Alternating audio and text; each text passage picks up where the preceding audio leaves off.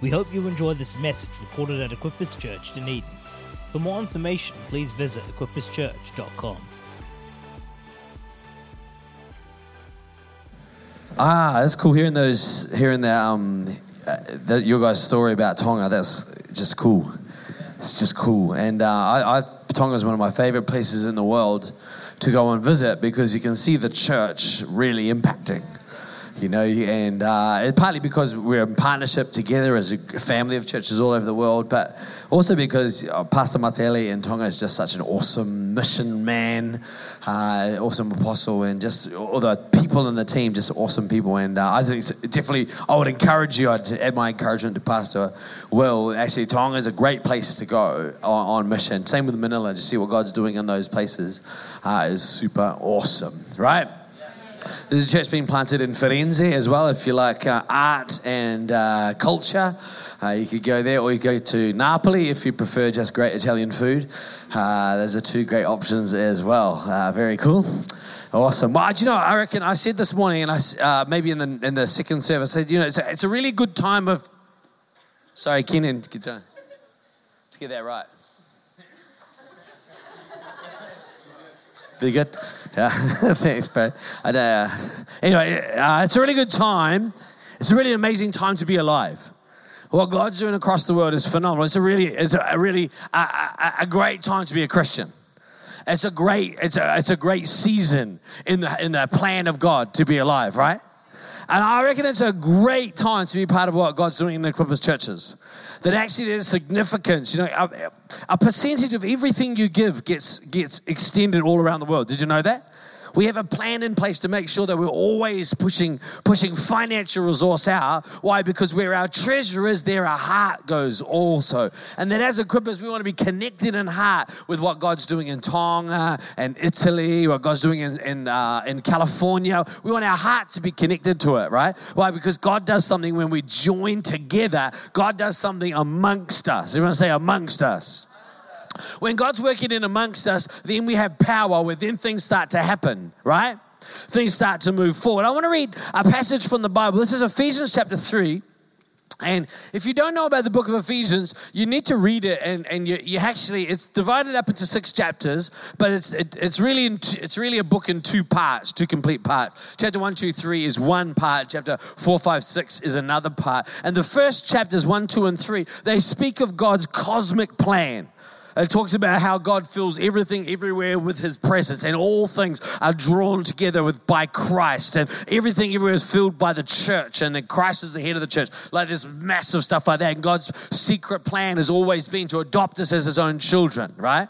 And that before the creation of the world, God loved us and He called us to be holy and blameless in His sight, right? And it goes on and it says that Paul prays and he says, uh, Whenever I hear about your faith, when I hear about the work of God among you, I fall to my knees and I pray to God the Father of our Lord Jesus Christ that He may open up the eyes of your understanding, that you might be filled with light and he prays that our the roots of our life would go down deep into God's love, that we'd experience the width, the depth, the height of God's love. Then he goes on and says, but you can never even understand it because it's so great. It goes on and on like that. And, the first section of Ephesians chapter Ephesians is, is the last section is chapter three. And it finishes like this Ephesians chapter 3, verse 20. It says this it says, Oh, look, we've got heaps of verses. When I think of all this, I fall on my knees in prayer. I've sort of let the cat out of the bag here. The creator of everything in heaven and earth. I pray that from his glorious, unlimited, what about that? He's not just glorious, he's also unlimited. He's not just unlimited. God's not just unlimited Weet-Bix, he's unlimited and glorious right? He's glorious, unlimited resources. He will empower you with inner strength through His Spirit. How many people need to hear that tonight? That's a prayer worth praying over yourself, isn't it? Oh, I don't know what to pray. Just, I, do you know what sometimes I do? I just copy the Bible. I can't think what to pray. I just pray this God, God, from your glorious, unlimited resources, empower me with inner strength through your spirit. Look at this. Then Christ will make his home in your hearts.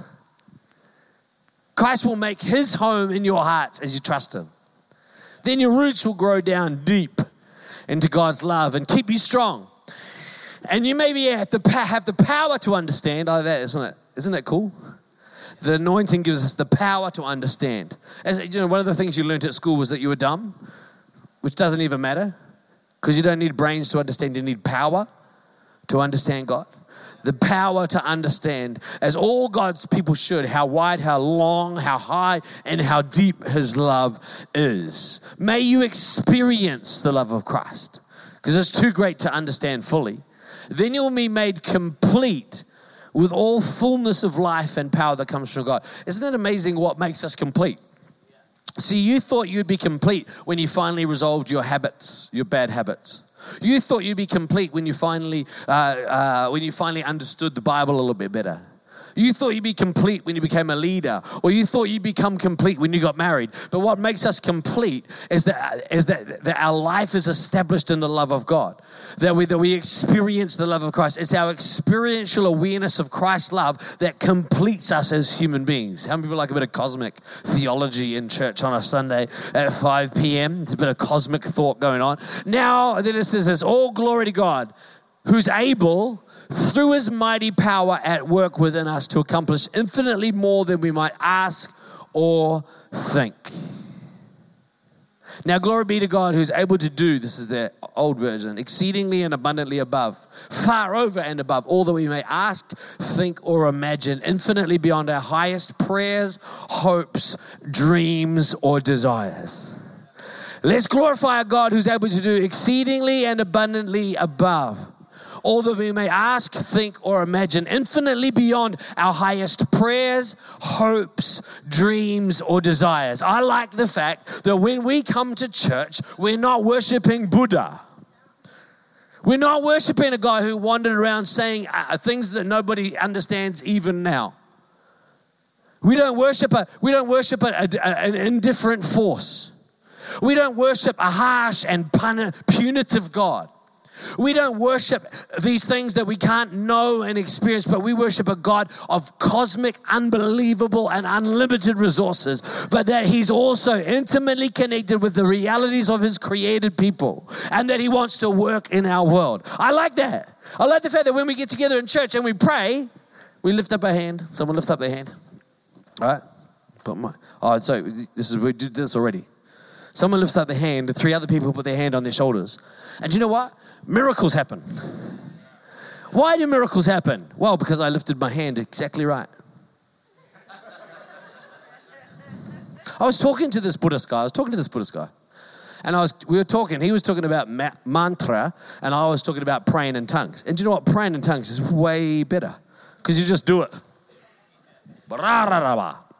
Do you mean? You just do it. You just pray. You open your mouth to say stuff, and the Holy Spirit begins to empower what you're saying and sh- shape your thinking and your emotions and your internal world gets reordered by the heart and the mind of God, right? He was talking about mantra, and he said, no, in the, in the, with the mantra, you have to say every single vowel exactly right. So you're saying this thing you don't understand, but you have to say it right?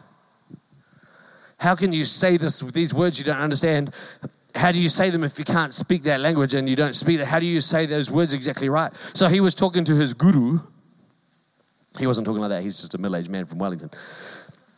I don't know why I put an accent on this guy, but probably some deep seated racism that I need to deal with. You're all laughing because you're racists too. Kane, you're laughing too loudly now. So anyway, he was talking to his guru, and uh, he says, he said to his guru, he says, "Oh, can I just talk to you about my mantra? Because everyone has, a, they choose, you choose your own mantra that you say over and over again to empty your brain out. Um, I don't need to do that. I just watch Netflix for that."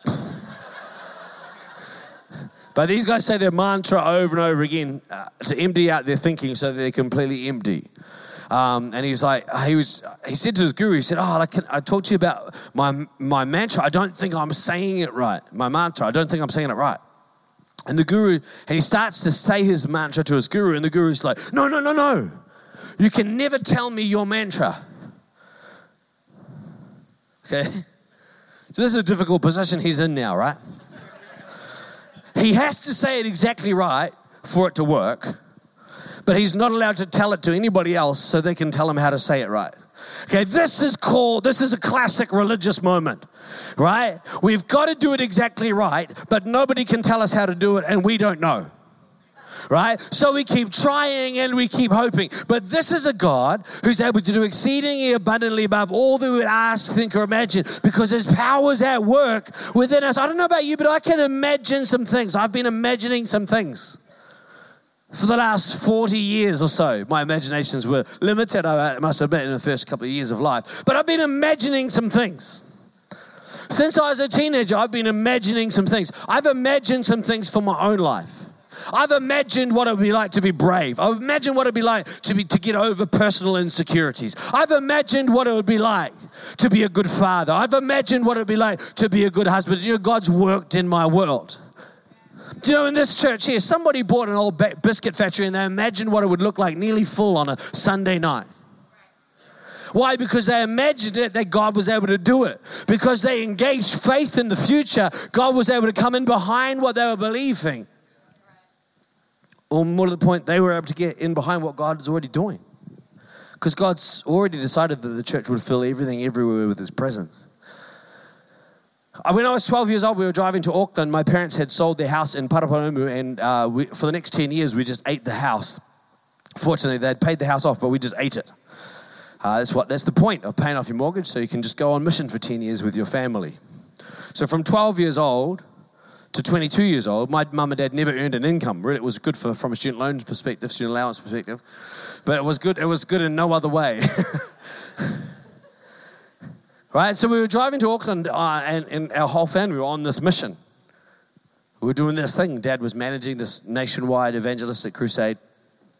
And uh, we were driving along. It was late at night because my parents didn't like during, driving during the daytime because there was too many traffic officers. And um,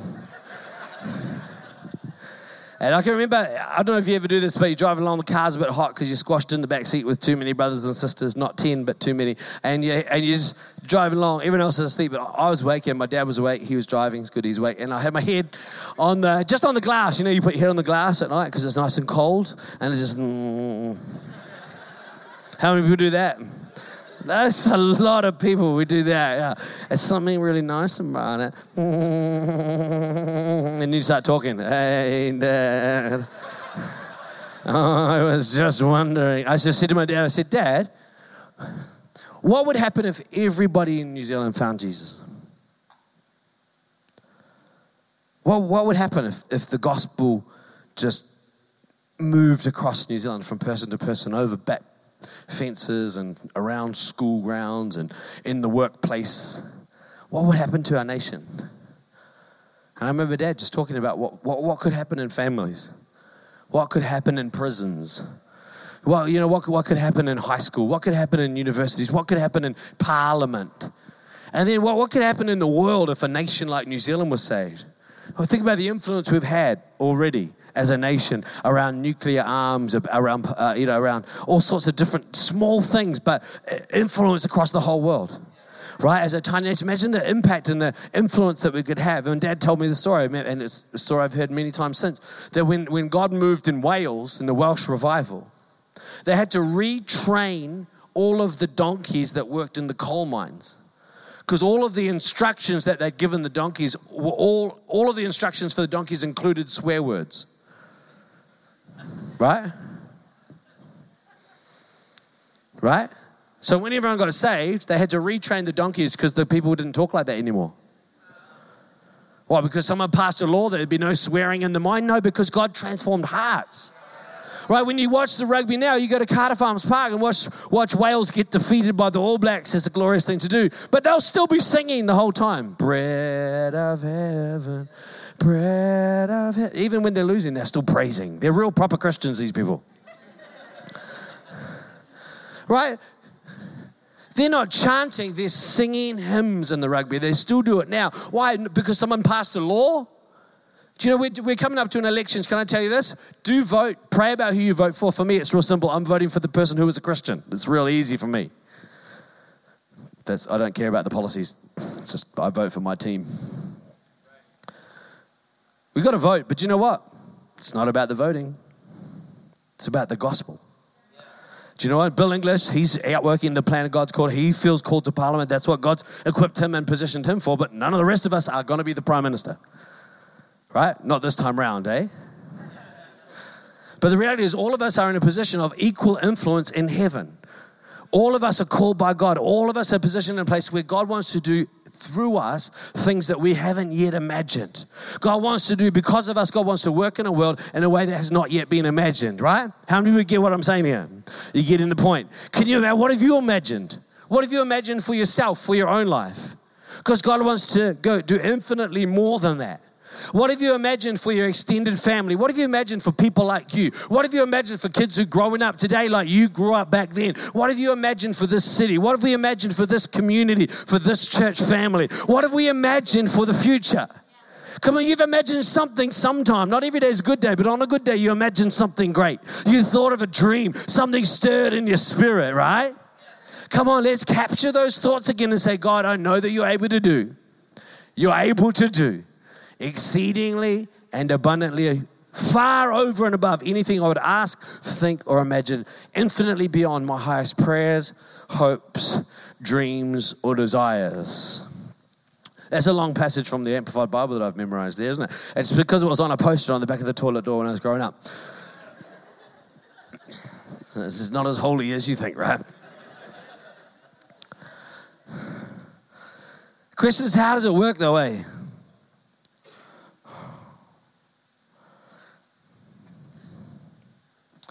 What made David different to Saul?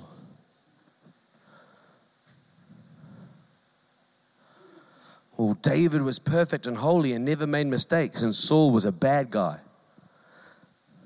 David was a good guy, and Saul was a bad guy.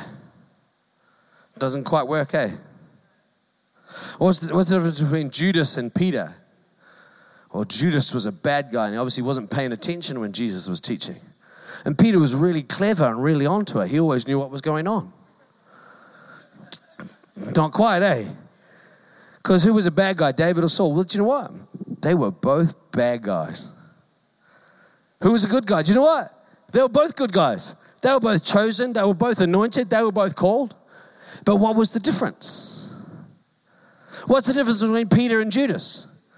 Well, there's a big difference in terms of outcome, but what was the difference in terms of the circumstance and situation? The difference was what was going on in here. Judas and Peter had exactly the same experience of Jesus. Most of the time, everything Jesus said to Peter, he said to Judas as well. But what was going on was that it was all it worked differently because of what was happening in here. Let's go back, Ephesians chapter 3, verse 20. Can we throw just the t- verse 20 up? I know I told you I wouldn't do this, but now I'm making it hard. I said to the AV people, no, we're not going to do too much reading. It's 5 p.m. All glory to God, who's able to, through his. So it's about, well, you can't, this is wow. Uh, through, that through I'm pointing at, uh, his. Read the words. Okay, so, so.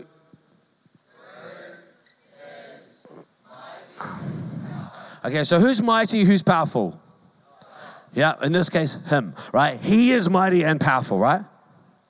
Okay? That's what God is able. So who's able? God is able. How is God made able? In this verse, he's speaking to something specific. Okay, just let's break it down. Let's get real. The rest of Ephesians, just this is you shouldn't do this at 5 p.m., right? But the rest of the book of Ephesians, chapter 4, chapter 5, and chapter 6. So it starts off cosmic, wow, Jesus, body of Christ, principalities and powers, adoption from before the creation of the world, right? It's awesome and majestical and mystical, right? And then it says this now, now, all glory to God who's able through his mighty power. And then it goes on. Verse 4, chapter 4 starts like this Therefore, struggle, strive to live a life worthy of his calling and then it talks about leaders in the church and, and growing and becoming mature into the full stature of Christ. Then Ephesians chapter 5 says, Be a good husband, be a good wife, be a good parent, uh, relate well together in the community of faith. And chapter 6 says, Fight the devil with all you've got, or you'll die. Right? I much prefer just to hold here at verse chapter 3, verse 20, where it's just God's power, God's power, God's power. We've got to have God's power because now it gets real from chapter 4 onwards. Because I don't want God's power only to be mystical and magical and theological. I want God's power so that I can live a life worthy of His calling, so I can understand gifts in the church, so they can grow and be mature, so they can develop into a proper husband and love my wife as Christ loved the church. How did Christ love the church?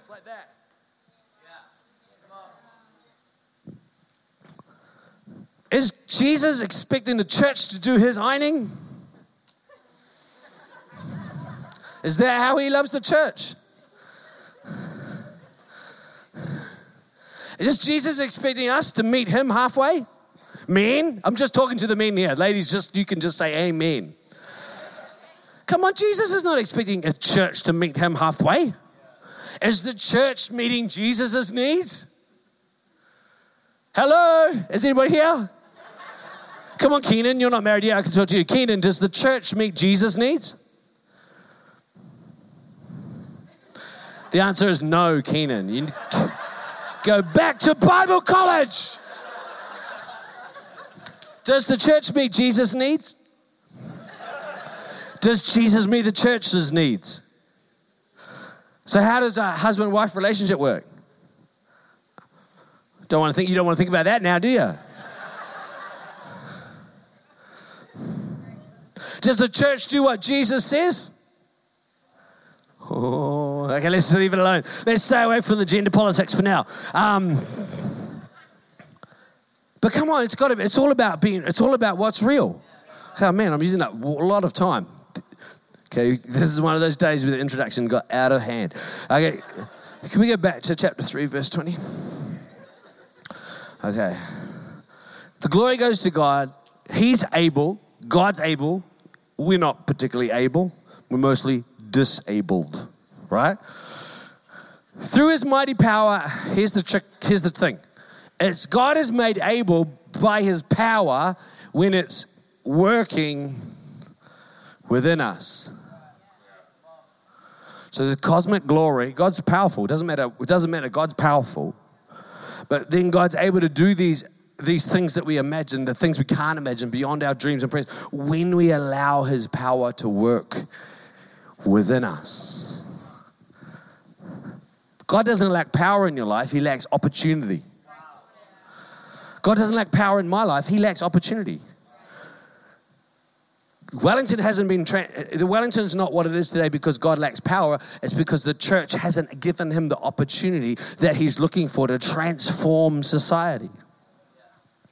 Why? Because we, you know, the Bible says this no one lights a light and hides it under a bushel. No, only Christians do that, right? Only a fool would bury treasure in the ground, except if you're a Christian. Right? The reality is just about everything Jesus says to do. We, we read it and think, yes, that's right. And then we carry on living our life as if we've never read the Bible.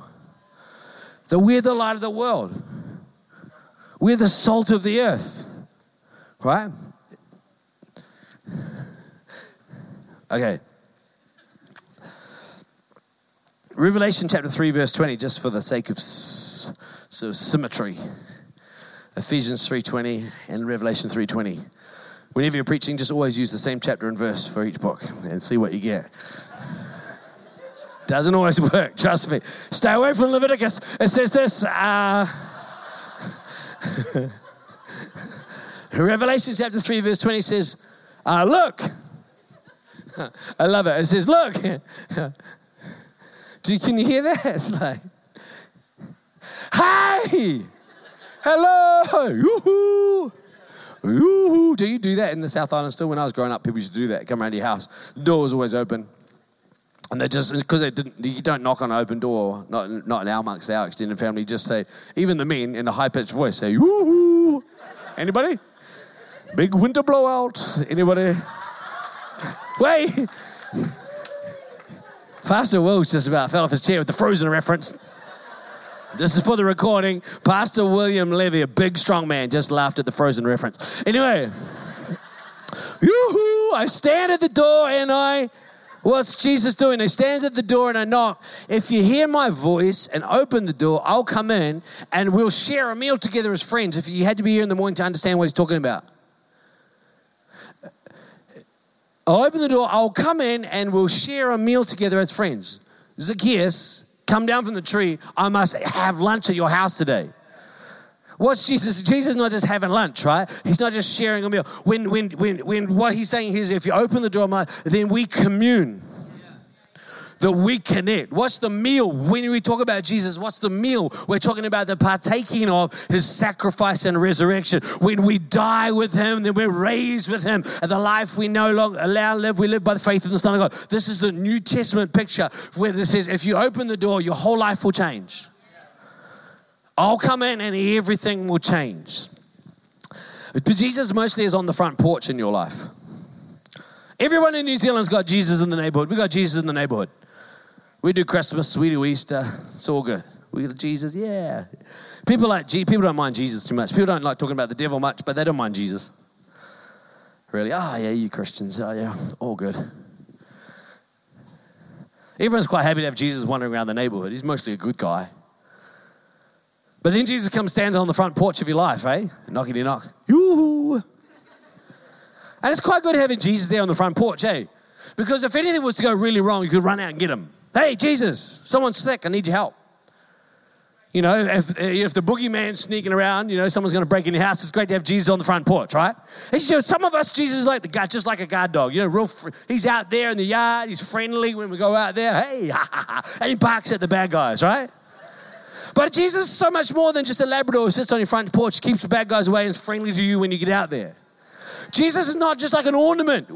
Some of us want Jesus on the front porch so that when other people drive past, they go, oh, yeah, no, Jesus is there. Sometimes in church, we just tolerate, Jesus. we just, we're happy with Jesus on the front porch because then we look all right. Because when people see, because most people in our whole world only, they only interact with us on the front porch. And Jesus is there, so it looks like Jesus is part of our life, but he's only on the front porch. Do you know, it's good to have Jesus on the front porch, but there's a whole, whole nother world. There's a whole nother reality, you know? Sometimes it's raining and Jesus is like, hello. It's a bit wet out here, snowing. Hello, big winter up. The um, why don't we open the door? This is why you don't want to open the door. I'll tell you why you don't want the door because Jesus will come in. Why don't you open the door? I'll tell you why you don't open the door. This is why I don't open the door because I know that Jesus will come in, and he's like that. He's like that guy, you know. nice that you're here, Jesus. I was really wanting to watch Game of Thrones, but now you're here, Jesus. so you just flick it through to the Chinese Christian station. Put the deaf subtitles on so you know what's going on, right? Oh, it's good to have you here, Jesus. But I actually had some other friends come in over as well a box of beers, and it's great that you're here, Jesus. But now it's everything's a bit different. Why? Because as soon as Jesus is part of our life, yes, he brings his protection, he brings his power, he brings his love, he brings forgiveness, but he also brings himself. He's also there. How many people, how many people love your mum and you love your dad?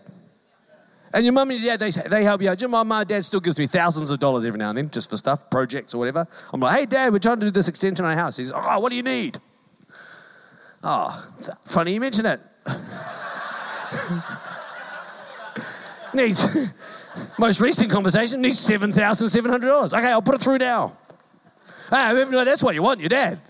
That's a dad. That's a dad I want to be when I grow up. Oh, I'm growing up now, so.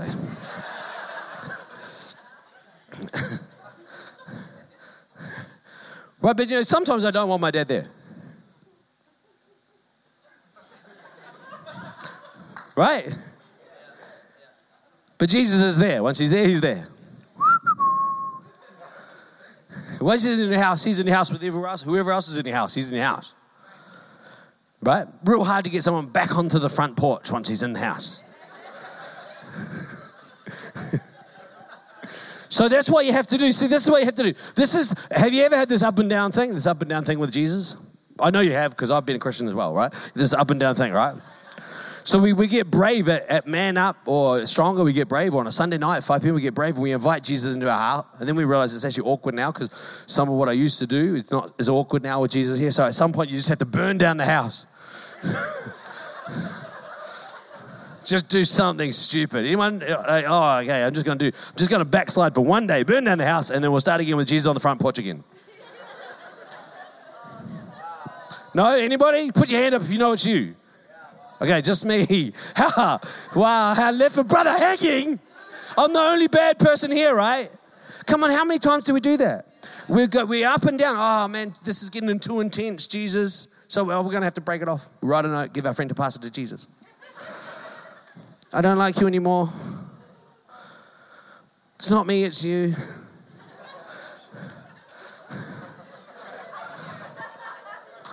You're laughing, but I think you're uncomfortable. Am I making people uncomfortable here? But come on, what did Ephesians say? That Christ becomes more and more at home in our heart. There's only, there's only one way to do this, sorry. You can have Jesus on your front porch, but it's just not going to do it for you. At the end of the day, what you, what you desperately long for is the life of Christ at work in you. Some people have Jesus on the front porch and they wonder why God's not doing miracles in your world. Well, because He's not in your world. He can't help you with that stuff down the hallway because He's on the front porch. Once He gets in your house, he, he starts to worry about what's on your TV. What are you entertaining yourself with? Then Jesus has an opinion about what you're cooking in the kitchen. And you're like, no, Jesus, this a deep fried cheeseburger wrapped in a burrito is a, is a normal thing to eat. Jesus like, I don't think you should be feeding yourself that. Jesus teaches you how to cook. Jesus knows what's going on in the bedroom as well. He's that sort of a friend. He actually cares what happens in the bedroom. Why? Because he cares about you and he wants his power at work within you. He's not trying to restrict you. He just wants the house safe. He wants your life safe. He wants you to prosper. He wants you to grow. He wants you to build the relationship you need. But the problem, that, the thing that you're dreading, the reason why you like Jesus on the front porch most, and then you don't mind him so much in the lounge and you don't mind him in the kitchen, but as soon as he gets in the front door, you know what, I don't know, hallway, garage, living room. These are all places we get used to having Jesus in. It's called growing up, it's called maturing as a Christian things start to change. You feed yourself differently, you entertain yourself differently. Your bedroom life is transformed by Jesus changing you, right? But there's this thing, and there's this place in every house. It's hard to describe. For some people, it's a drawer, or it's a. It's, I think in your in your actual psychological world, there's a there's a, actually a large cupboard under the stairs a long time ago, before, well, Jesus was still on the front porch. Before you opened the door, you, what you did is you raced around the house. Do you mean like just before your mum comes to your house, what do you, you, you got your girlfriend visiting or whatever, you know, someone's coming around, so you race around the house. What are you doing? You're picking up everything dirty underpants, broken broken toys, uh, bills, power bills uh, from three months ago, uh, old newspapers, uh, half drunk cups of coffee, and you're picking all these things up and you're jamming them under the cupboard, in the cupboard under the stairs. And because Jesus is now wandering around the house, every so often he just walks over to the cupboard and he just says, "Oh." I Jordan wasn't here. Oh, no, no, don't. Uh, oh, gosh, no, golly, oh. So there's nothing there. It's actually just, that's a door that's just, that's actually just painted on there. It's just, it's nothing there. No, it's all right, Jesus. And, oh, no, I reckon, I reckon, yeah. Next day, Jesus like, yeah, you told me to painted, the door's painted on, but there's a funny smell coming from the cupboard. And eventually Jesus gets the door open and you're like, oh, yeah, I was, oh, yeah, I did, oh, complete, I did no idea that was there. Wow, who's put, who, who has put, who has put all that stuff in my house? I don't know where I, there were, I've been, obviously someone snuck in here and stuck a whole lot of sins under my stairs. And Jesus pulls out one, and you're like, oh, yeah, oh, gee, oh, sorry about that. You pass it to me, Jesus. I'll leave it, give it there. And Jesus no, no, I've got it, I've got it. It's all right. And then, oh, oh Jesus, oh, man, there's so much mess under here, so much mess. And Jesus like, no, don't worry about it. Jesus kicks the door shut again. Don't worry about that. Let's get rid of this. Jesus just walks it to the kitchen. And you're like, oh, so embarrassing. Jesus, oh, man, yeah, I don't know where to have that cat there. I just don't know. And he puts it in a bin, ties the bag, takes it out the front door, throws it in the wheelie bin. In the meantime, you've shut the front door. Jesus comes back. Yoo-hoo! I think the door's blown shut in the wind, Jordan. Eventually, Jesus gets back to that cupboard. Strange smell. He finds something in there. What's this? And oh, Jesus, I'm sorry about this mess. I'm sorry about all this stuff. Jesus kicks the door shut. Don't worry about it. Don't worry about that. What's this? Oh, man, I'm so embarrassed about that, Jesus. Jesus, don't, worry. don't be embarrassed about it. Just don't leave it in the house. Puts it in the bag, ties the bag up, takes it out. As he's going out the door, he just wedges it shut, op- wedges it open with his foot, opens window, throws it in, and gets back inside. Next Sunday, someone preaches something, rah, rah, rah, you're stronger. They talk about, you know, stuff. And uh, she says, oh, what's this? Just stuff, you know, ladies, don't worry, we just talk about stuff. Anyway, um, don't get the recordings. He pulls out this, pulls it out. What's this thing? Oh, man, so, but, but you're starting to get used to it now. Why? Because he, he knew it was there all along. Do you know he knew it was there when he was on the front porch still? And he was knocking on the door because he thought he could help you out with that. Because it's just going to smell bad for the rest of your life, make your whole house unlivable. We could be all ashamed and embarrassed about it, or we could say, no, Jesus, make yourself more and more home in my heart. Because I've imagined some things that I actually want to see happen. And it's His power at work within me that makes a difference in the world. It's His power at work within me. It's not Jesus on the front porch, it's Jesus digging around under the stairs that actually brings the transformation, the grace of God to my world. Maybe close your eyes and bow your heads.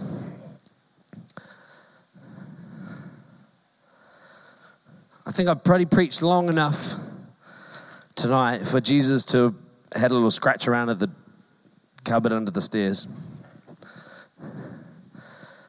He's I don't know what, what came to your mind when I talked about that thing under the stairs. For some of you, it's just impossible hurts that you just don't know how to deal with. For some of you, it's mistakes, it's things you regret so deeply. Maybe Jesus has forgiven you of the actual action, but you've got a photograph of it still under the stairs. So you're not fully free of it. You've still got like the memory of it, a picture of it. Jesus wants to set you free tonight of hurts, things that other people have done to you, regrets, things that you've done that you wish had never happened. He wants to set you free. Can you feel? I can feel the presence of God in the room tonight. The reason God's present here is because there's a bunch of humble hearts saying, Jesus, come into my world. I like this guy He's just got his arms lifted already. Just respond. Just say, God, this is where I'm at. We're not gonna, I'm not inviting anyone to the front just now. I'm not asking anyone to call out their sins. Nobody else in this room wants to know what you've got under the stairs. Only Jesus knows. Do you know what? For the most part, Jesus is the main person who needs to know. Because it's his power at work inside you, deep inside you, that brings about transformation. If you know God's working in your world, just, just lift your hands on your lap or just even just in your mind, just open your heart. Say, Jesus, I'm opening the doors. I'm opening the doors. Some of you need to imagine yourself walking down the hallway to the staircase there and just allowing Jesus to open the door. Let a little bit of light shine into some spaces that light hasn't shone for some time.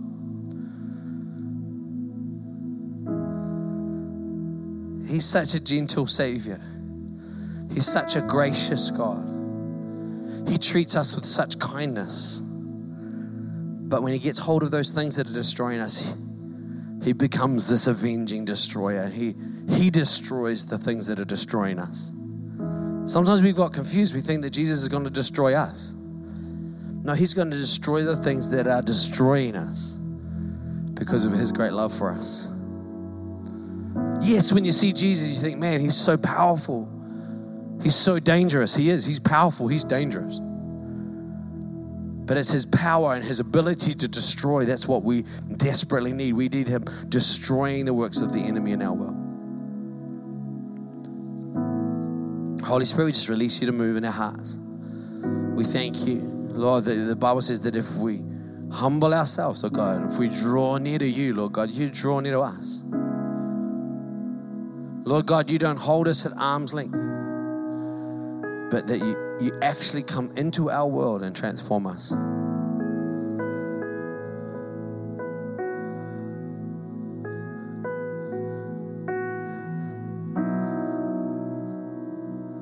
Know, um, this whole analogy of Jesus on the front porch and Jesus coming into the living room. I was at El Rancho when I was 11. And a speaker from America used this analogy. It's not original, sorry. But when I was 11, it was on the bonfire night of camp. I'm telling this to Pastor Will because he's like an El Rancho graduate also. It's a Christian camp in the North Island. It had a stupid name, I know. But this guy, his name was Dan, he just spoke, told this analogy of how Jesus works in our life.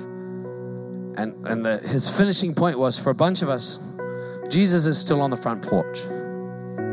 We like him there, he's all right, but we actually haven't invited him into our world.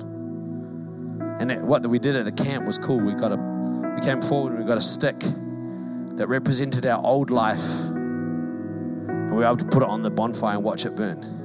When people talk to me about what it was like to get saved, I, I love setting, setting things on fire. When I need to confess sin now, I write it on a piece of paper and I set it on fire because that's how it began for me. Okay, I've got an old life. I was 11. How bad could you be as 11? Pretty bad, but how, not as bad as bad, right? But I knew what it was like to have a life that needed to be taken care of and, and, and a new life that I need to experience in God. So, just right now, if you're here and you've never made a decision to acknowledge Jesus, Thank you for listening to this message recorded at Equippers Church, Dunedin. We pray it blessed you. For more information, please visit equipperschurch.com.